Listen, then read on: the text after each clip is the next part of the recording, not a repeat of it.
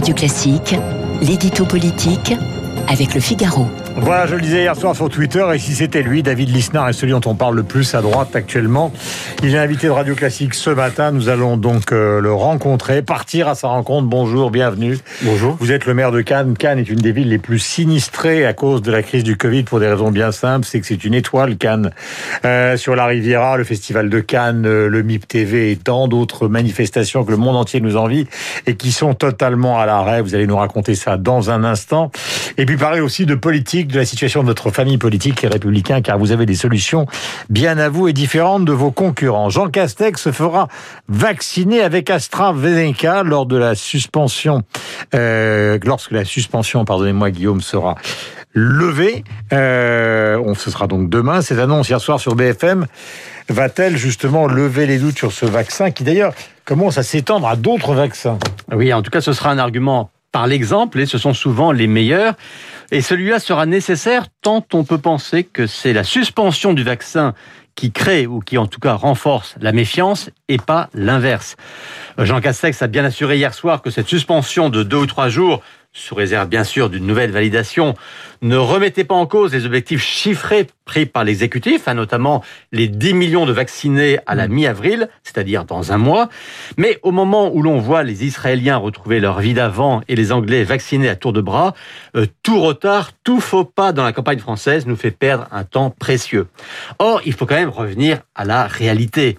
Une trentaine de thromboses constatées sur 17 millions d'injections et encore sans même qu'une corrélation soit établie avec cette vaccination. C'est infiniment moins que des médicaments ou des traitements à propos desquels on ne se pose pas la moindre question. On se dit quand même hein, que l'invocation du principe de précaution confirme parfois à l'absurde.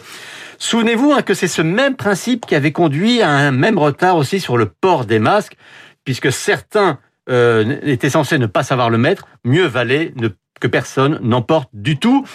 Il est étonnant aujourd'hui qu'Emmanuel Macron, si prompt à refuser, à céder au catastrophisme, ait emboîté si vite le pas à l'Allemagne sur cette histoire d'AstraZeneca. Nous le disions d'après nos impressions et d'après nos informations, toujours sur BFM, Jean Castex a laissé entendre qu'un reconfinement serait décidé pour l'île de France, puisque chacun l'a compris. Pourquoi ne l'a-t-il pas dit explicitement? Eh bien, d'abord parce que formellement, la décision n'est pas prise. Hein. C'est ce matin. ce matin. Voilà, c'est ce matin qu'a lieu le Conseil de défense. Et Jean Catex est mieux placé que quiconque pour savoir que tant qu'Emmanuel Macron n'a pas validé une décision, elle n'est pas acquise. Hein, le 29 janvier et le refus du président de reconfiner restent dans toutes les têtes.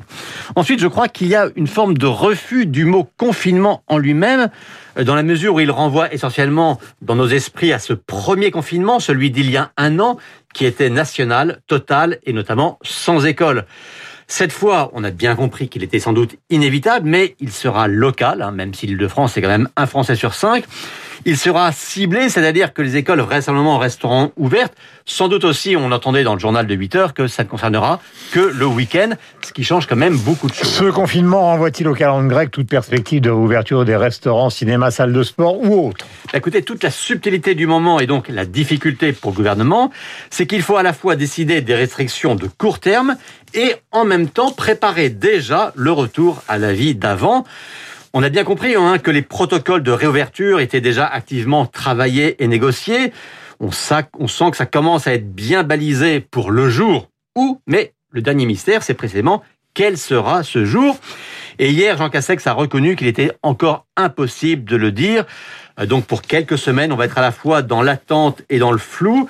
Euh, raison de plus pour accélérer, la vaccination, hein, même avec AstraZeneca. Sur l'antenne de Radio Classique, nous avons de la mémoire. Je vais vous diffuser les pastilles, comme on dit en termes de radio, de Emmanuel Macron avant d'écouter David Lisnard. Sur cette affaire qui a maintenant un an, c'est 17 mars 2020, 16 mars, 13 avril, 28 octobre, du Macron. Nous sommes en guerre. L'ennemi est là, invisible, insaisissable, qui progresse. Et cela requiert notre mobilisation générale. Nous sommes en guerre. Sachons dans ce moment sortir des sentiers battus et nous réinventer. Moi le premier. Nous aurons des jours meilleurs et nous retrouverons les jours heureux. J'en ai la conviction. Alors prenez soin de vous. Prenons soin les uns des autres et nous tiendrons. Débordé par une deuxième vague, j'ai décidé qu'il fallait retrouver le confinement qui a stoppé le virus. Vive la République. Vive la France. 8h18 sur Antenne de Radio Classique.